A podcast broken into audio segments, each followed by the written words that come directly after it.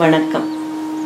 சாதுக்களை ரட்சிப்பதற்கும் துஷ்டர்களை நாசம் செய்வதற்கும் தர்மத்தை நிலைநிறுத்துவதற்கும் நான் ஒவ்வொரு யுகத்திலும் அவதாரம் செய்கிறேன் என்று கீதையில் பகவான் சொன்னபடி அவதரித்த ஸ்ரீ ராமச்சந்திரமூர்த்தியின் புண்ணிய சரித்திரம் இது.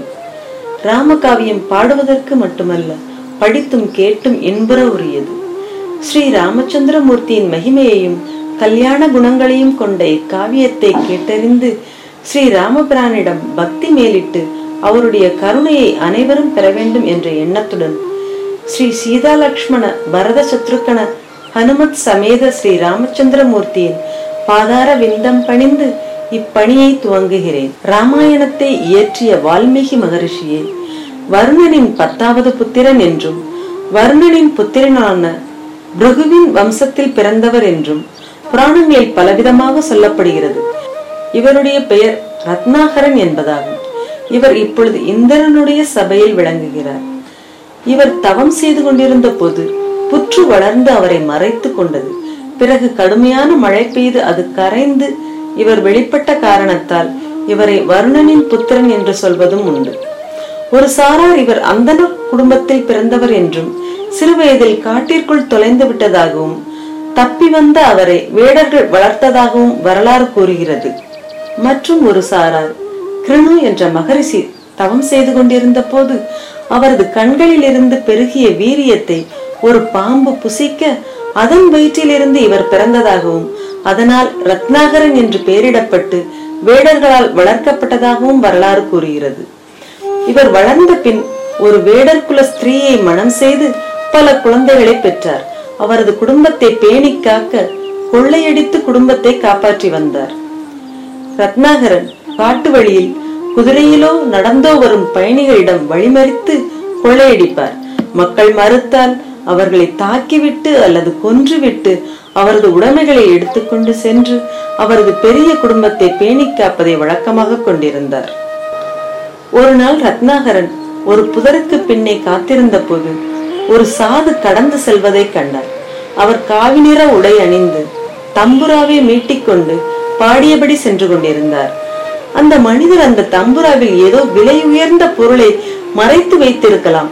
அதை நாம் திருடிக் கொள்ளலாம் என்று எண்ணி அவரை சென்று மறித்து உன்னிடம் இருக்கும் அனைத்தையும் கொடுத்து விடு என்று மிரட்டினார் ரத்னாகரன். தன்னை மறந்த நிலையில் நாராயண நாராயண என பாடியபடி சென்று கொண்டிருந்த சாது எதிரே நின்ற ரத்னாகரனையும் தன்னை மிரட்டுவதையும் கண்டு சிரித்தார். என்னிடம் கடவுளின் பெயரை தவிர எதுவுமே இல்லை. வேண்டுமானால் நான் கற்ற எல்லா விஷயங்களையும் உனக்கு தருகிறேன் என்று கூறினார். ரத்னாகரனுக்கோ பெரும் ஆச்சரியம். இவ்வளவு மிரட்டியும் கலங்காமல் நிற்பதை பார்த்து மீண்டும் அதட்டி கேட்டார். என்னிடம் விளையாடாதே நீ யார்? எங்கிருந்து வருகிறாய்? உண்மையில் உன்னிடத்தில் என்ன இருக்கிறது என்று மிரட்டலாய் கேட்டார். என் பெயர் நாரதர். நான் வைகுண்டத்தில் இருந்து வருகிறேன். எங்கே செல்கிறேன் என்று எனக்கு தெரியாது அப்பனே. என்னை யார் நினைக்கிறார்களோ அவரது வீட்டிற்கு செல்வேன். என்று கனிவாக கூறினார் சாது. இது ரத்னாகரனை மீண்டும் வியப்பில் ஆழ்த்தியது. நாரதன் மீண்டும் அன்போடு பேசினார். குழந்தாய் நீ செய்யும் கொடுமையான காரியங்களால் என்ன பலன் உனக்கு கிடைத்துக் கொண்டிருக்கிறது என்று நீ அறியவில்லை. மிகுந்த பாவங்கள் அல்லவா வந்து சேரும்.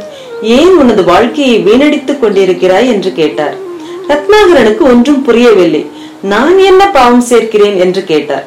அதற்கு நாரதர் நீ யாரையாவது கஷ்டப்படுத்தும் போதெல்லாம் உன் பங்கில் பாவம் சேர்ந்து கொண்டிருக்கிறது. அந்த பாவங்களுக்கான பலனை எல்லாம் நீ அனுபவித்தே தீர வேண்டும் என்றார் நாரதர். இதை நான் எனக்காக செய்யவில்லையே என் குடும்பத்திற்காக அல்லவா செய்கிறேன் பதிலளித்தார் ரத்னாகரன். உன்னிடம் ஒரு கேள்வி கேட்கலாமா? நீ பாவம் செய்து சம்பாதித்த பொருளையெல்லாம் உன் குடும்பத்திற்காகத்தானே செலவழித்தாய்? அப்படியானால் உன் பொருளில் பங்கெடுத்துக் கொண்ட உன் குடும்பத்தினர் உன் பாவத்திலும் பங்கு எடுத்துக் கொள்வாரா? என கேட்டார் நாரதர். ஆமாம் நிச்சயமாக என்ற முழு நம்பிக்கையுடன் ரத்னாகரன்.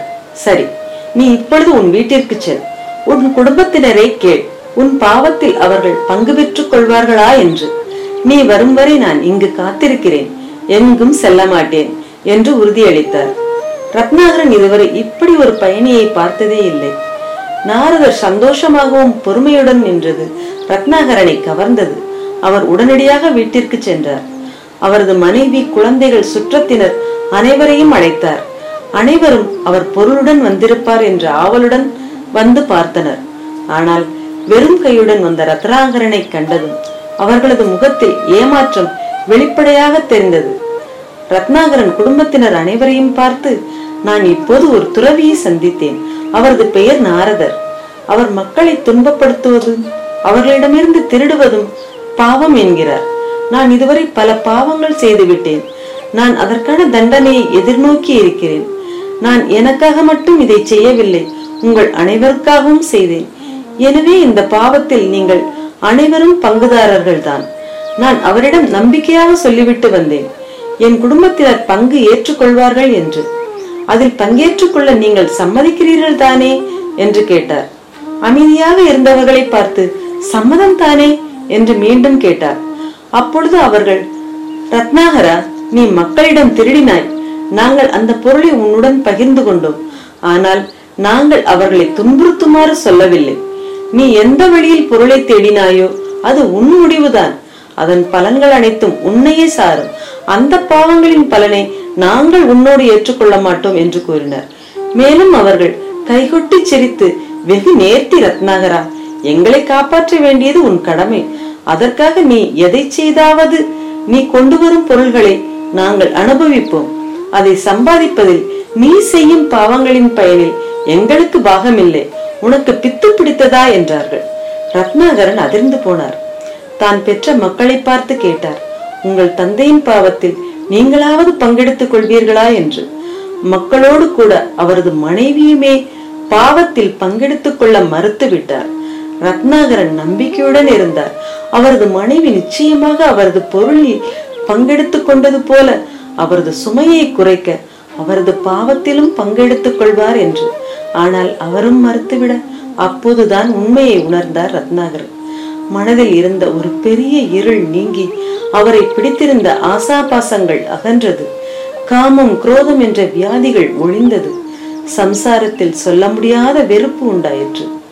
உத்தமமான ஜென்மத்தில் மகா பாவம் செய்தேனே எனக்கு என்ன கதி என்று பச்சாதாபம் மேலிட்டு தலையில் நெருப்பு பிடித்தவன் போல துறவியை தேடி ஓடினார். காட்டில் ஒரு மரத்தடியில் நாராயணா நாராயணா என பாடியபடி அமர்ந்திருந்த நாரதரை கண்டதும் அவரது பாதங்களில் வீழ்ந்தார். துறவியே நீங்கள் என் கண்களை திறந்து விட்டீர்கள். நான் யாருக்காக இதுவரை இந்த பாவங்களை செய்தேனோ அவர்களில் ஒரு நபர் கூட எனது பாவங்களை பகிர்ந்து கொள்ள சம்மதிக்கவில்லை. உங்களுக்கு கெடுதல் செய்ய வந்த என்னிடத்தில் கருணை கூர்ந்து என்னை பிடித்திருந்த அஞ்ஞானம் அழியும்படி இதோபதேசம் செய்தீர்கள். என் நிஜஸ்வரூபத்தை கண்டுகொண்டேன். இதுவரையில் நான் செய்த பாவங்களுக்கு பரிகாரம் என்ன? இந்த பொய்யான வாழ்க்கையிலிருந்து நான் விடுபட விரும்புகிறேன். எனது பாவங்களில் இருந்து விடுபடும் வழியை எனக்கு கூறுங்கள். தயவு செய்து எனக்கு வழிகாட்டுங்கள் என்று கதறி அழுதார். நாரதர் அவரது தோளை தொட்டு தூக்கினார். தவறை உணர்தலே போதும். நீ இனி கடவுளை நினை. ராமரின் பெயரை தொடர்ந்து உச்சரித்துக் கொண்டிரு. இதுவே கடவுளின் பெயர் என்றார். ரத்னாகரன் எவ்வளவு முயற்சித்தும் ராமா என்று கடவுளின் உத்தம பெயரை உச்சரிக்க முடியவில்லை. அப்போது நாரதர் கேட்டார் உன் பின்னே உள்ள மரத்தின் பெயர் என்ன என்று? அது மரா மரம் என்றார் ரத்னாகரன். தெய்வச்செயலை எண்ணி சிரித்தார் நாரதர். சரி அந்த பெயரையே சொல்லிக்கொண்டே இரு என்றார் நாரதர். பின்பு விடைபெற்று சென்றார். காட்டில் ஒரு வசதியான இடத்தை தேர்ந்தெடுத்து அமர்ந்து கொண்டு மரா மரா மரா மரா தொடர்ந்து உச்சரித்துக் கொண்டிருந்தார் ரத்னாகரன். அந்த உச்சரிப்பு சிறுக சிறுக மரா மரா மரா ராம ராம ராம ராம என்று மாறியது. வருடங்கள் சென்றது. ரத்னாகரன் மேல் புற்று வளர்ந்து மூடியது. ராமபிரானின் ராமத்தை ஜெபித்தவாறு வெகு காலம் சென்றது. வால்மீகியை சுற்றி காடும் புற்றும் வளர்ந்தது. ஒரு நாள் நாரத மகரிஷி அங்கே வந்து அவரை வெளியில் வரும்படி அழைத்தார். வால்மீகி தியானம் கலைந்து வெளியில் வந்து அவருடைய பாதங்களில் நமஸ்கரித்து நின்றார். அவர் ரத்னாகரனை பார்த்து நீ ராம தாரக மந்திரத்தை ஒரே மனதுடன் ஜெபித்து தியானம் செய்து பாவத்தை அழித்து விட்டாய். மகாஞானியான மகரிஷியானாய். ராம பக்தர்களின் சிரேஷ்டனானாய். முதலில் பிராமணனாக பிறந்தாய். இப்போது புற்றிலிருந்து வெளிப்பட்ட இது உனக்கு இரண்டாவது பிறப்பு. இந்த காரணத்தால் உனக்கு வால்மீகி என்ற பெயர் வழங்கட்டும் என்று ஆசீர்வதித்தார். மேலும் ஒரு ஆசிரமம் அமைத்து இறைவனை வழிபடுமாறு கூறினார். நாரதரின் சொல்படி வால்மீகி ஆசிரமம் அமைத்து ஒழுக்க நெறிகளின்படி பகவானை பிரார்த்தனை செய்து வந்தார். வால்மீகியின் புகழ் எங்கும் பரவ ஆரம்பித்தது.